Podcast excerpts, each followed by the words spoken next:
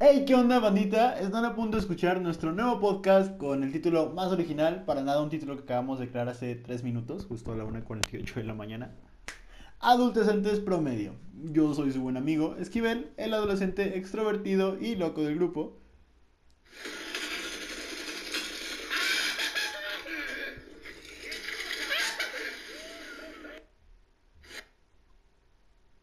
Y yo soy Max, el adolescente introvertido e inocente del grupo.